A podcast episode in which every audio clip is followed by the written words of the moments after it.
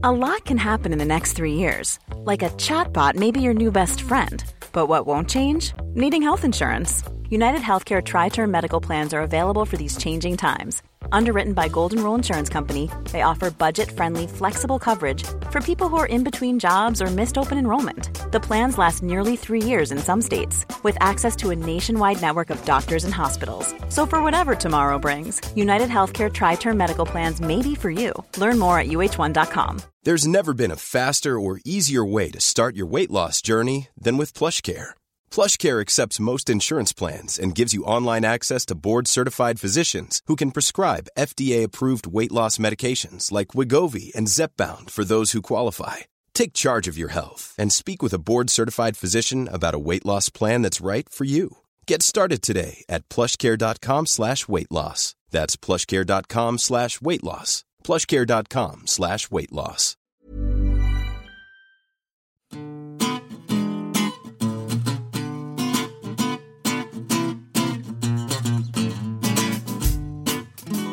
Hello, I'm Ian Leslie, and this is the New Statesman Deep Dive, a politics podcast that explores the ideas behind the news. In each show, we'll take a different political concept or buzzword and interrogate it until it screams for mercy.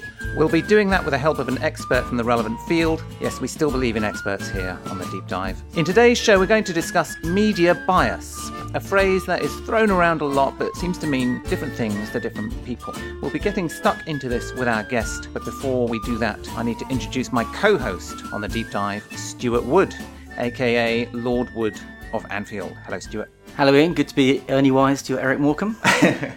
what, what a compliment. Stewart is a professor of politics and a practitioner. He's been an advisor to two Labour leaders, Gordon Brown and Ed Miliband. He's worked at the Treasury and Number 10, and he now sits in the House of Lords. So he knows his way around the alleys and byways of Westminster and public policy in a way that, frankly, I do not. I'm here to ask the stupid questions. So I think it's worth Stewart and I just spending five minutes unloading our thoughts on the topic of today's deep dive before we invite our special guest to join in and essentially take over.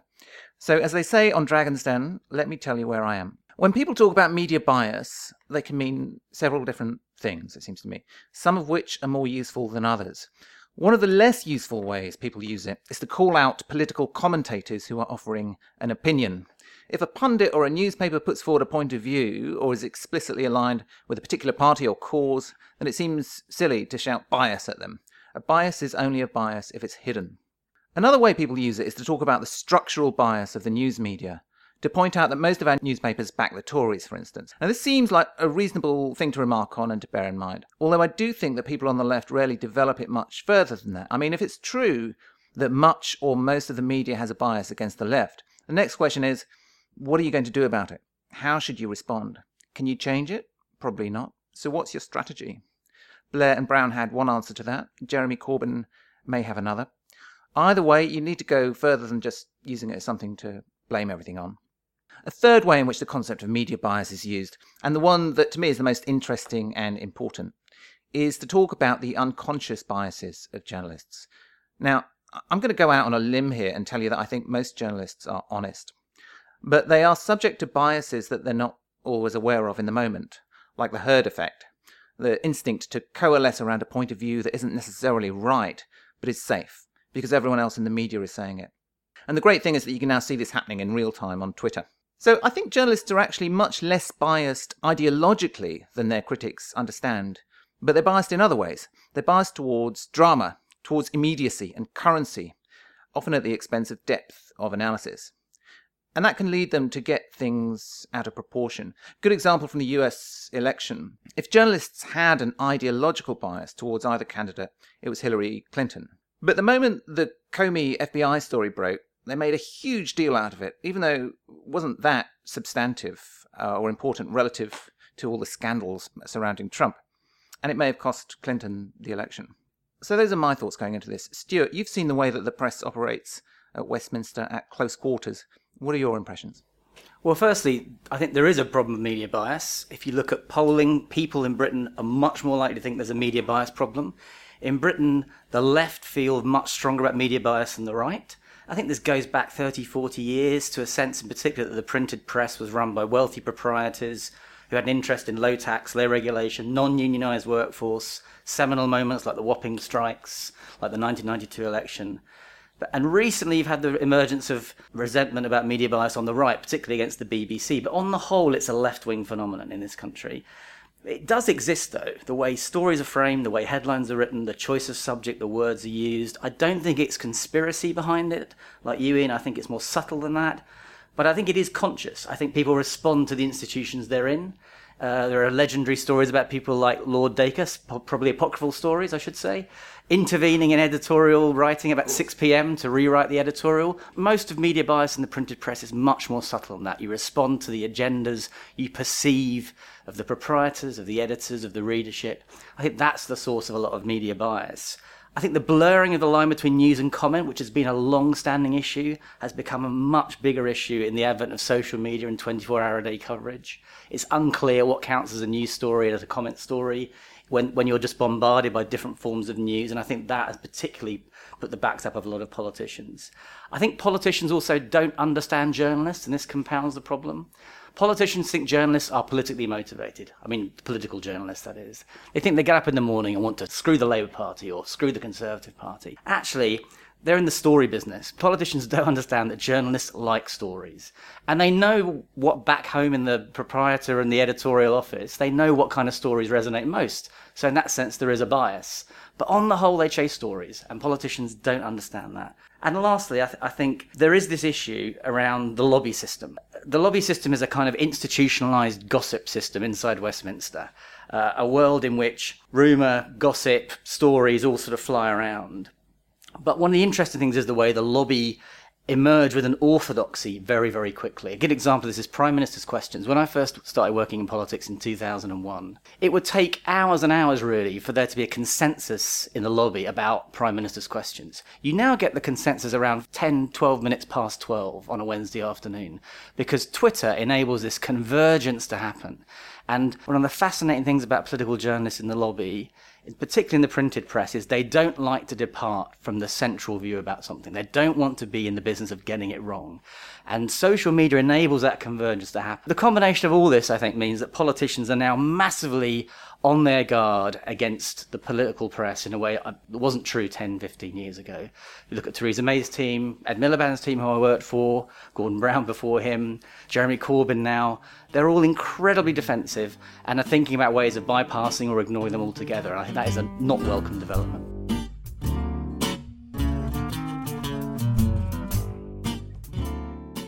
Okay, let's introduce our guest expert. Laura Kuenssberg is the BBC's political editor.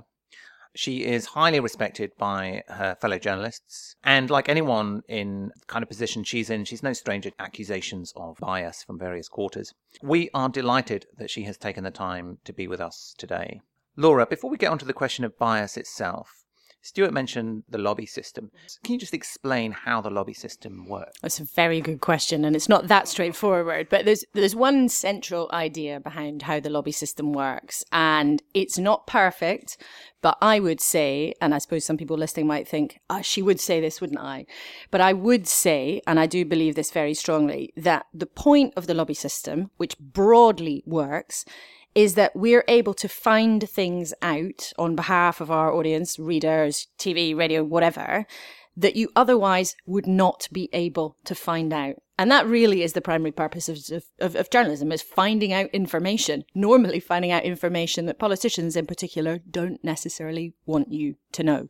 So the way the lobby system works is this. There's a group of journalists who work in Westminster who have the golden ticket, a lobby pass, to give them access to Parliament, its warrens, its corridors, to go into the public gallery, into the press gallery rather, and watch. But crucially, we have the, the right to stop any politician who might be passing you in the corridor and ask them what they think about any story at all.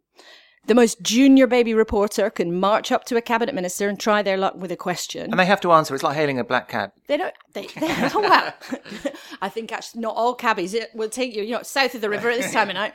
But I think that is the, the principle. It's about access. Now, no other political system in the world that I've covered, particularly in the US, do you have that kind of access. If you try to see a senator, you have to go through like 10 people. Even if you want to see somebody in Congress, you have to try to get it booked in, you know, a fortnight ahead. And what that means is that there are hundreds and hundreds of conversations every day taking place between politicians and the journalists who are lucky enough to work in parliament, which creates this sort of broad information stream and we can talk about sort of pack mentality later on. But for my money, that means that for all the drama around it, for all the sort of conspiracy theories around the lobby, it does mean, in my view, that British punters are getting more access to information about the political system they live in than pretty much anywhere else in the world. Now, the other side of the deal, which some people have a problem with, is that what you don't do is name the people that you talk to unless they say that you can. So those briefings, those conversations where you can go up and grab a politician, a minister, or whoever else. If you're basically the understanding is that you're talking off the record. And then you might have an agreement about how you would use that information. Like if you could, if you would say, oh, well, can I say a minister or can I say a government source or can I say an opposition source or can I say a Labour MP or whatever? But the point is about getting information that otherwise we wouldn't be able to have, and therefore by extension, our readers, listeners, viewers wouldn't be able to get at. It's not perfect, but I think it works. I mean, devil's advocate question. Do you think it reduces the currency of the information, though? Because a casual aside, a bit of gossip can form a story as much as a deliberate briefing or an important fact. I mean, a classic, when I worked for Ed Miliband, I remember someone saying something about something that happened in our office and it said a Portcullis House source. Now, that could be the, you know, the bloke who makes the coffee. Never heard of Portcullis House source before. but, but, people listen, that's basically where MPs have their that, offices and their, hang out. Exactly. That's quite it's a lot. Sort of, it's, the, it's the cafe and office centre, yeah. But, exactly. I mean, are you aware of the different levels of story there could be? Oh, sure. and, and how does the reader or viewer know the difference? Well, I think as ever in any kind of journalism, part of our job is to weigh up the quality of the information you're getting. So, you know, if a backbencher who really doesn't like David Davis says something rude to you about David Davis in the queue, that doesn't make a story. It might be a casual aside, it might be a this or a that, but I think as ever, the onus is on journalists to weigh up the quality of the information that they're getting in exactly the same way that it's a journalist's job if they turned up at some I, I don't know if you were in a covering a court case or you were covering a there'd been some terrible road accident. The person who's there who's witnessed the accident who you can see has been involved who's giving you the information is going to give you better information than the person who happens to be walking alongside and you say oh did you see anything and they say oh i didn't uh, oh no i didn't see anything but it looks pretty bad doesn't it?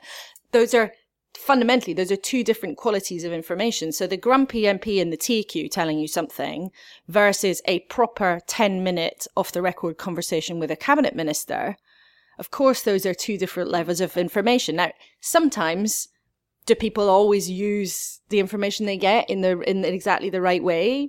Probably not yeah. but i would really disagree with the idea that somehow everything is treated the same. Mm-hmm and people use a kind of aside or a little tip in the same way that would something that's okay. So that's part part of your yeah. job is to exercise discretion Absolutely. about what, what what's significant and what's not. Sure. Um, okay, so let's get back to to bias itself because I'm interested in whether or, or if that system does in a systematic way bias your thinking, or whether there's a pressure to think in a certain way because you are associating with a, quite a small group. So one of the criticisms frequently, you know, leveled at you and journalists in general is this Westminster Village idea that you're all kind of thinking and saying the same stuff because you're all together all the time.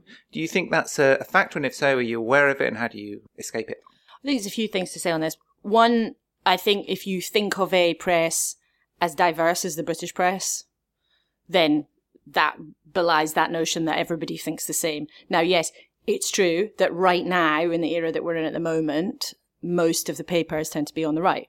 But then you also have The Guardian, you've also got The Mirror. It's not the case, and I think it's important to make this point, that everybody thinks the same. That's just not that's just not the case. And I think in Britain we have a sort of a kind of feast, actually, if you like, of stuff that's available. And let's not forget also what's really important is is punters are making the decisions here they're deciding what they're going to buy and what they're what they're going to read or what they're going to watch, whether they're going to watch me or whether they're going to watch ITV or whatever. And I think you can all too quickly get to a place where somehow it's the media making all of these decisions about who reads what and who consumes what. It's that people are deciding if they don't like a particular point of view or a particular paper, it goes out of business. If they don't watch a particular program at all, probably it's not going to get permissioned again. So, so I think that's a really important point to make. It's not the case that there's only one viewpoint. It's also not the case that there's only one type of thing on offer. So, for example, uh, you know, mean, the BBC, we'd have a fantastic news service on Newsbeat, which is presented a certain way for younger audiences or you've got you know the FT which presents stuff in a certain way because they've got a particular audience and then the Mail over in one corner and the Guardian in another. So I think that's an, an important thing to, to say. It's actually really diverse. There are broad of course yeah. you know broad, broadly you can say most of the press right now is on is on the right. One of the interesting things about the era that we're in at the moment is that for for Theresa May basically the only political pressure more or less not not 100% but broadly the political pressure on her is all coming from the right. Yeah. And of course, that has a bearing on, you know, who's reporting what, because most of the pressure on her is from the right broadly and also inside her own party. But does that follow then that there's bias? I don't accept the two things are intrinsically linked like that. Mm-hmm. See what I mean? I don't think that the one, the kind of structure of the media does not mean that it doesn't follow, therefore, to, to me, that journalists are somehow biased. Yeah, okay, yeah. There's a difference between that structural bias and sure. the kind of individual, you know, predispositions yeah. of, a, of a journalist. But do you think that, that, you know working for the BBC that's a very yeah. particular kind of Absolutely. role, and mm-hmm. and within that environment that you've just yep. described, how do you see the role of the BBC? Is it is it to act as a counterweight to that kind of structural bias, or is it no, I mean, I'm, broadly we're talking about the whole thing, but then to talk about the BBC, I mean, I think for me, one of the most important things about the British press that we have a jewel in that we have got something, an organisation that by law is required to be completely impartial. And so the BBC, but both we are within the system, but we're also slightly out of the system because we are doing a different job. You know, we want people to watch and consume what we do, but we're not trying to sell anything. So that does give us a, a, a different kind of a, a, freedom in a way. And our rules are really simple. You report impartially on the same, in the same way on everyone. You have the same basic journalistic tests of the kind of who, why, what, where, how, tests of efficacy, how is somebody doing, what's people opinions on them, all that kind of stuff. We basically you apply the same test. Now, of course, you apply the same test to people in extremely different contexts. So the tests for different politicians at different stages are very different. So, for example, right now we could say, well, in the, you could say for Theresa May is a very important test for her in terms of carrying parliament over Brexit. Right now for Jeremy Corbyn, there's a different test in terms of can he, does he want to and can he sort of get into that debate? or, you know, when somebody's just been elected, it's maybe a good a test for them of what kind of team can they pull together. If somebody, or on the other hand, has been prime minister for, if you think of David Cameron, if he'd been prime minister for five years, he'd set himself his own test in terms of successful EU renegotiation. But my, I suppose my point is the absolute driver of impartiality is the same for everybody.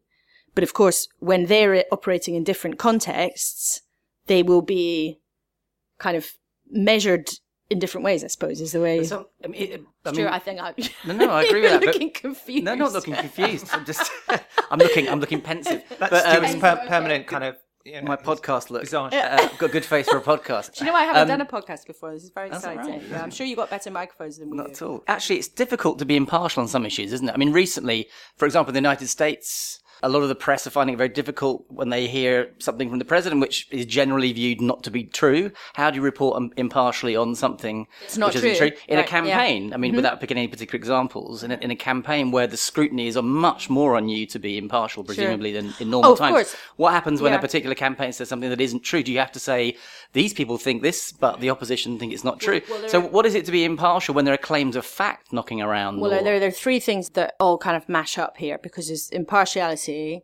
there's balance, and then there's actually what, what is either absolutely true or absolutely not true, mm. or actually sometimes more, more often in politics has a grain of truth in it, but is being used by one side or another to suit their own purposes first of all, the most important thing is what is actually true and what is not true. And if something is not true, then we will say this is not true and you basically call it out. And that's part of our job. So, for example, uh, last week's budget, Philip Hammond, the national insurance rise, the Tories have sort of tried to wriggle out of this being a broken manifesto promise by coming up with this technicality.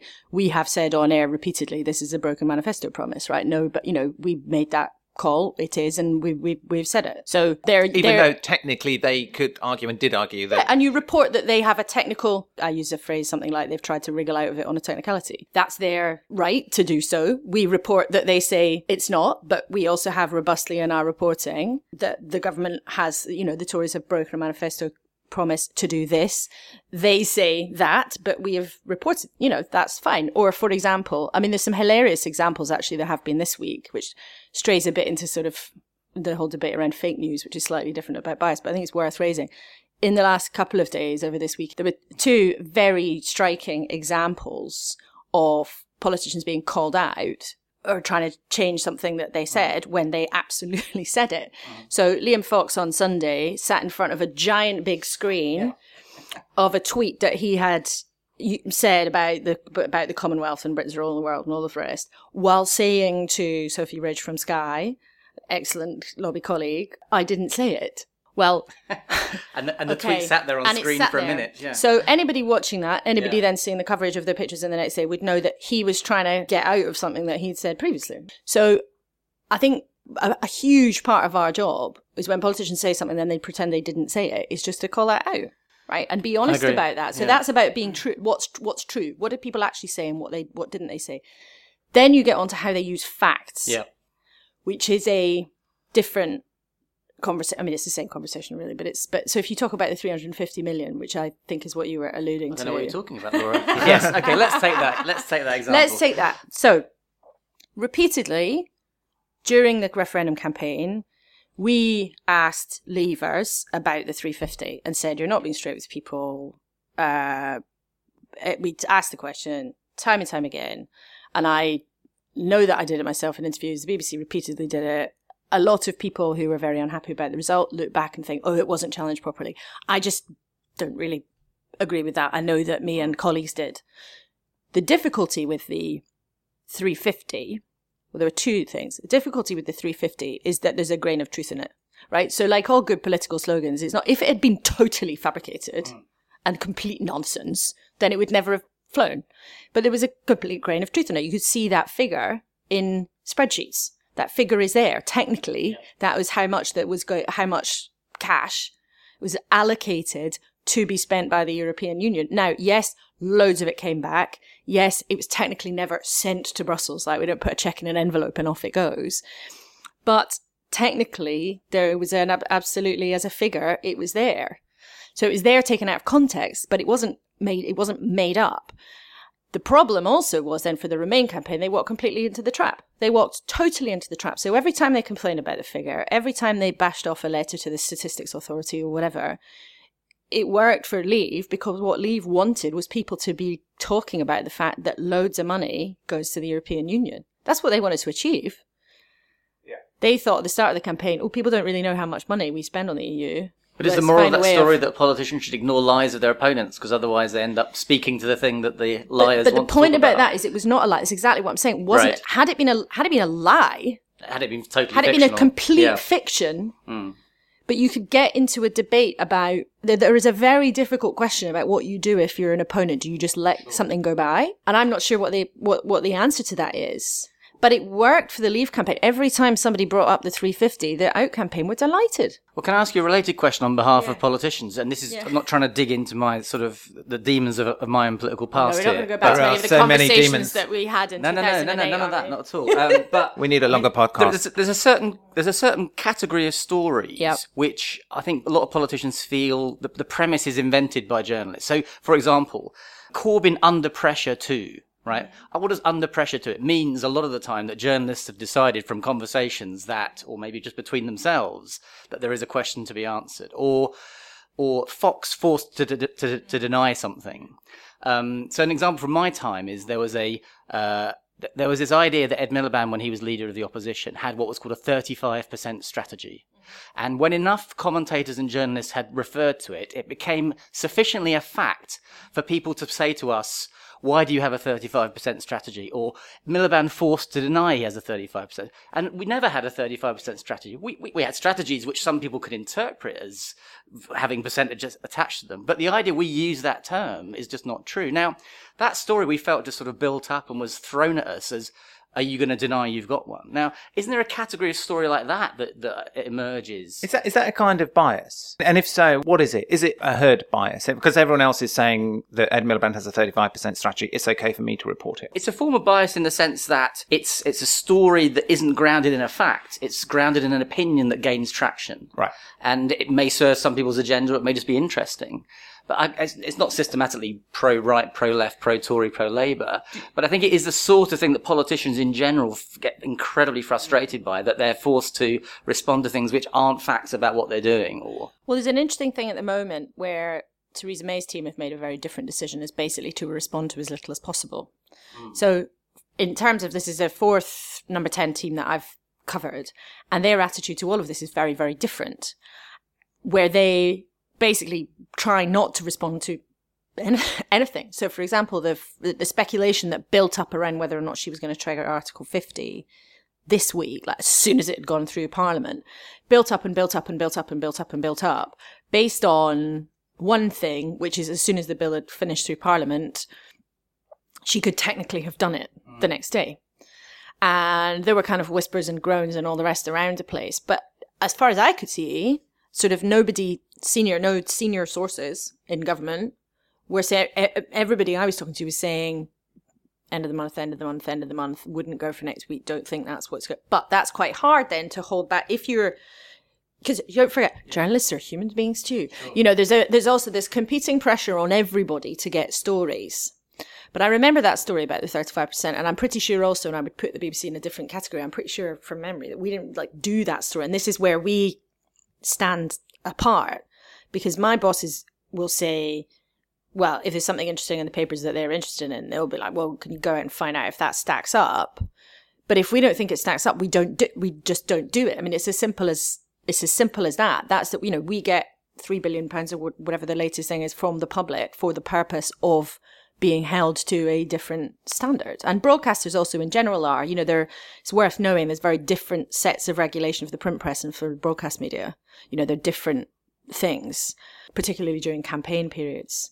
But I think the kind of non-story that gets currency that does happen. Yeah, I mean, there's no there's no question that, that social happens. media kind of exacerbates that. It does, but I yeah. think that those story, what I would say, in not in defense because I'm not here to defend anybody, but I think stories that sometimes gain traction, even though they're not necessarily rooted in something kind of grainy, mm. sometimes do so because they play to a wider yeah truth. They speak to a central they speak truth to about a something. Central, they speak yeah, to a central that. truth. And I think that, without going, going intruding too much on your no, no, own past right. private pain, I think that sure. story, in particular, 35% story, did speak, it did kind of speak to a wider sure. truth. I understand. Okay. And there was concern among lots of Labour MPs at that point that it wasn't ambitious enough and that you were only going for the base and you weren't, you know, so it, it sort of told you something else. And you do get, I mean, to take another example, when the, yeah. the, the story about David Cameron walking to or cycling to work, and then yeah, the, right. the, picture showing the cars right. behind him, it spoke to a central totally. truth, which was about whether totally. it was about spin or substance. So it, I understand exactly. these things work for both. both they ways. do, they, and they work on all sides. And just as a final area to explore, mm. the attacks on you that, that come from either I was from wondering if we would get to well, you and, and other journalists, but from that come directly from the leadership of a party or on social media from from the kind of more ardent supporters of of uh, one party or another. Um, how difficult is it for you not to let that move your baseline of what is objective? Because part of the reason they do it, supposedly, certainly the kind of political operatives, is to just kind of give you a bit of a nudge in one direction, right? So you feel like you have to compensate to mm-hmm. avoid that. Do you struggle with that, or do you just does it just go? Is it water off a duck's back? I think the first thing to say is really important. I don't feel that actually there have ever been any direct attacks on me from leaderships of any party. I just don't. I just don't feel that. Actually, yeah. despite all the noise, and let's face it, there has been a lot of noise. That I actually have, as I would with any political party, work hard to have good working relationships with the leaderships of of everybody. And I was so I would completely I think that's probably kind of out there as a bit of a myth, and it's just not. It's just not the case. I think you just have to do your job, right? You do your job. You put your head down and you do your job, and you don't look up your notifications on Twitter. Uh, I mean that's don't but seriously, I mean that, well, uh, I mean Twitter's a really interesting, useful tool. It's kind of in lots of ways an exciting place to be, but you know it's also a megaphone for the kinds of things that people used to shout at their telly, and now they send you a message. So, do you think Twitter's corrupted the ability of political journalists to do their job? Has it made it harder? Or has it made it more I think it's had lots of different effects. I think it's speeded up the news cycle for sure. You know, a story can burn out in two hours, and and a few years ago, it might have made its way into the papers and then taken another day. Um, I think it has, in lots of ways, given us loads of new avenues of information because politicians use it. So that's really interesting. Politicians are responding themselves and getting involved much more directly. So, you know, what might have used to take an hour to do a ring round of 100 MPs and 20 of them might have picked up the phone to get a view of certain policies. You might now have actually 15 MPs on Twitter within half an hour or something giving their view. Now, the important thing, the most important thing in this context for our job is that you still phone the 100 MPs amongst your colleagues and you still talk to them and you don't just take the 15 who've gone on Twitter to sound off about whatever their view is. Because it's not everything, it's, it, it's a useful tool, it's an interesting tool, it can sometimes be ridiculous, but it's not the real world, right? And it's not, and it's, much. Not? Oh, no. I know. I'm sorry for listeners to this pod- Cameron's great po- wine. podcast, mm. but you know, there, there. I, I think it's had lots of effects, and in lots of effects, I think are quite are quite good actually. I mean, for example, the what we were talking about before, the you know Liam Fox and Jeremy Corbyn both over the last couple of days saying, "Oh, I didn't say that," and then actually online within ten minutes, everyone's going, "Well, here's the evidence. You did." Right? You know, Nicholas St- Sturgeon calling the SNP referendum again, there are the clips of her saying once in a generation in 2013. You know, within 10 minutes, that's on, that's online. You know, in terms of kind of calling out, holding to account, going, hang on, here's a different way of looking at this. It's fantastically powerful. But in lots of ways, it can be quite an ugly place, right? You know, because people can have a go at you. And the most important thing, which is brilliant and one of the reasons why I love my job, but that makes it also quite kind of high, high jeopardy, is when people are into politics, they really, really believe in things and they really, really want the people on their side to do well for all the right reasons. So when it's not going well on any kind of objective scale and we report that, obviously people feel upset. Like obviously people feel distressed about that sometimes. You know, and we have these conversations with people at party conferences or sometimes people come in the street and will say the most kind of extraordinary things because people feel distraught when their political party isn't doing that well. But that doesn't mean that the person who's telling you about the hat has somehow got an agenda against you. I mean, it's the most fundamental thing. It's one of the human being, It human like shoot the messenger, right? I think on that note, we're going to have to reluctantly wrap up. Laura needs to get back to the real world. Stewart and I need to get back to Twitter. um, thank you very much, Laura, for joining our inaugural episode of The Deep Dive. A lot can happen in the next three years. Like a chatbot may be your new best friend. But what won't change? Needing health insurance. United Healthcare TriTerm Medical Plans are available for these changing times. Underwritten by Golden Rule Insurance Company, they offer budget friendly, flexible coverage for people who are in between jobs or missed open enrollment. The plans last nearly three years in some states, with access to a nationwide network of doctors and hospitals. So for whatever tomorrow brings, United Healthcare TriTerm Medical Plans may be for you. Learn more at uh1.com. Pleasure. Thank you.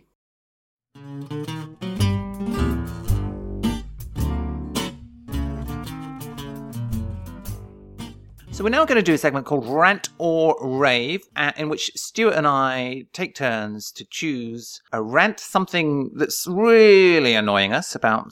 Could be anything, could be something in politics, uh, could be something from from culture, or a rave, something that we absolutely love and want people to to know about. This week we're going to start with Stewart, who I believe has a rant about press releases. Is that right? I do. I thought, seeing as we've talked about media bias in the press, I'd pick something related to that. And my rant is about politicians' press releases. Politicians' press releases are essentially works of fiction that add no value to the world. They're invariably quotes attributed to someone who's probably had at most a casual acquaintance with the words used in their name, shoved under their nose by a political advisor like what I used to be. They're full of cliches like, this tells you all you need to know about, and the cat is finally out of the bag. And the total value that they add to the sum of human knowledge is basically zero. At their best, they give a stock sentence or two for journalists to put on paragraph 34 of the story to achieve balance or some semblance of there being a competition about, about something. But what they do actually, more insidiously, is they use language that gives grist to the mill for people who think that politicians are essentially in some sort of business of producing stock quotes, using language that ordinary people don't use. And each individual press release doesn't hurt anyone. But this industry of chucking them out again and again and putting politicians' names to quotes that are frankly pretty anodyne, I think is something that we could well do without. And do these press releases are they coming from sort of leadership officer or from individual MP? Is there a particular kind of source of press release that uh, Often it's are the sto- most egregious? Well, often it's just, just a, it's story number 33 of the day. There's a sense that you have to be on the pitch, you have to say something. Mostly the press release I'll have a quote that doesn't really have anything to do with the actual story. It's just a chance for you to say, Labour, on the other hand, believes in XYZ, or Liberal Dems believe in this. Interestingly, you're starting to get press offices like the Liberal Democrats, actually, in the Lords, strange place you might think, uh, who are putting out quite colourful and quite interesting press releases. I was going to say, what's the what's the answer? What's the solution to this? We do we just stop issuing press releases, or is there a better way to? Uh, wit will be a good answer. Uh, a bit of humanity would be a good answer. Not just chucking out a paragraph with footnotes and, you know, to be quoted after 12 p.m. on the bottom. A little bit of imagination might be good. I mean, it might ma- I mean, look, politicians who are more authentic and are more interesting tend to get more rewarded these days. I don't see why the machines underneath those politicians shouldn't have those qualities too.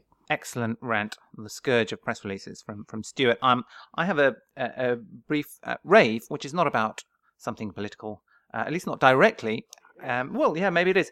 It's the O.J. Simpson documentary, uh, which is very long. It's like seven hours long. It's in three parts. It's currently on the BBC iPlayer. It won uh, an Oscar for Best Documentary this year, and I'm just sort of halfway through it at the moment. It is absolutely gripping, totally absorbing, an education about American, recent American history, about the role of race, race relations in American history, and also about this character. OJ Simpson, who, if you're British, you only have a very sort of partial view of, of who he is because you didn't grow up with him. You didn't see what an amazing American football player he was. Now, I don't know anything about the NFL, but just seeing the footage of him running, I mean, he's so graceful. He's a sort of Roger Federer of the sport, and he was one of the all time greats. He then went on to build, very consciously build, in a sort of almost David Beckham like style, a career as a celebrity, and was very smart about the way he did it. And then came to this, this well, brought himself to this this terrible end because actually, turns out, you know, he's an absolutely appalling human being underneath the image. Just watching that story unfold is, I found it really gripping. Stewart, It you- is weirdly. I'm also halfway through it. I think I know how it ends. I think he gets off, uh, but uh, and then and then goes goes to prison. Obviously at the end, but Uh, it's got this central idea. It's, it's like all great documentaries or great books, which are about factual things. It, it's a it's a small topic that illustrates a massive topic. It's a biography of OJ, but actually it's about the relationship between Black America and the American establishment over 40, 50 years, maybe even longer.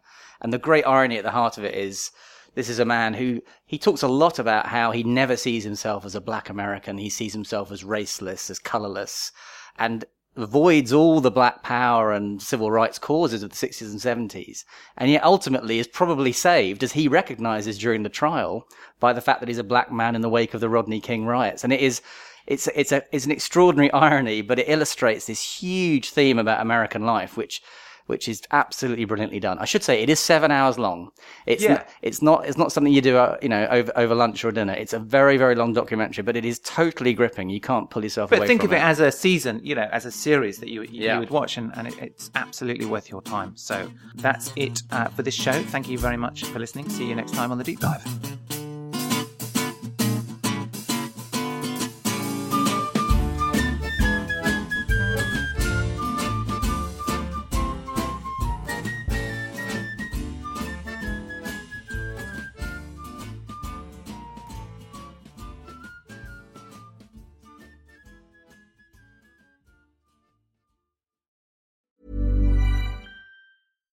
Hey, it's Paige DeSorbo from Giggly Squad. High quality fashion without the price tag. Say hello to Quince. I'm snagging high-end essentials like cozy cashmere sweaters, sleek leather jackets, fine jewelry, and so much more. With Quince being 50 to 80% less than similar brands. And they partner with factories that prioritize safe, ethical, and responsible manufacturing. I love that. Luxury quality within reach. Go to quince.com slash style to get free shipping and 365 day returns on your next order. Quince.com slash style.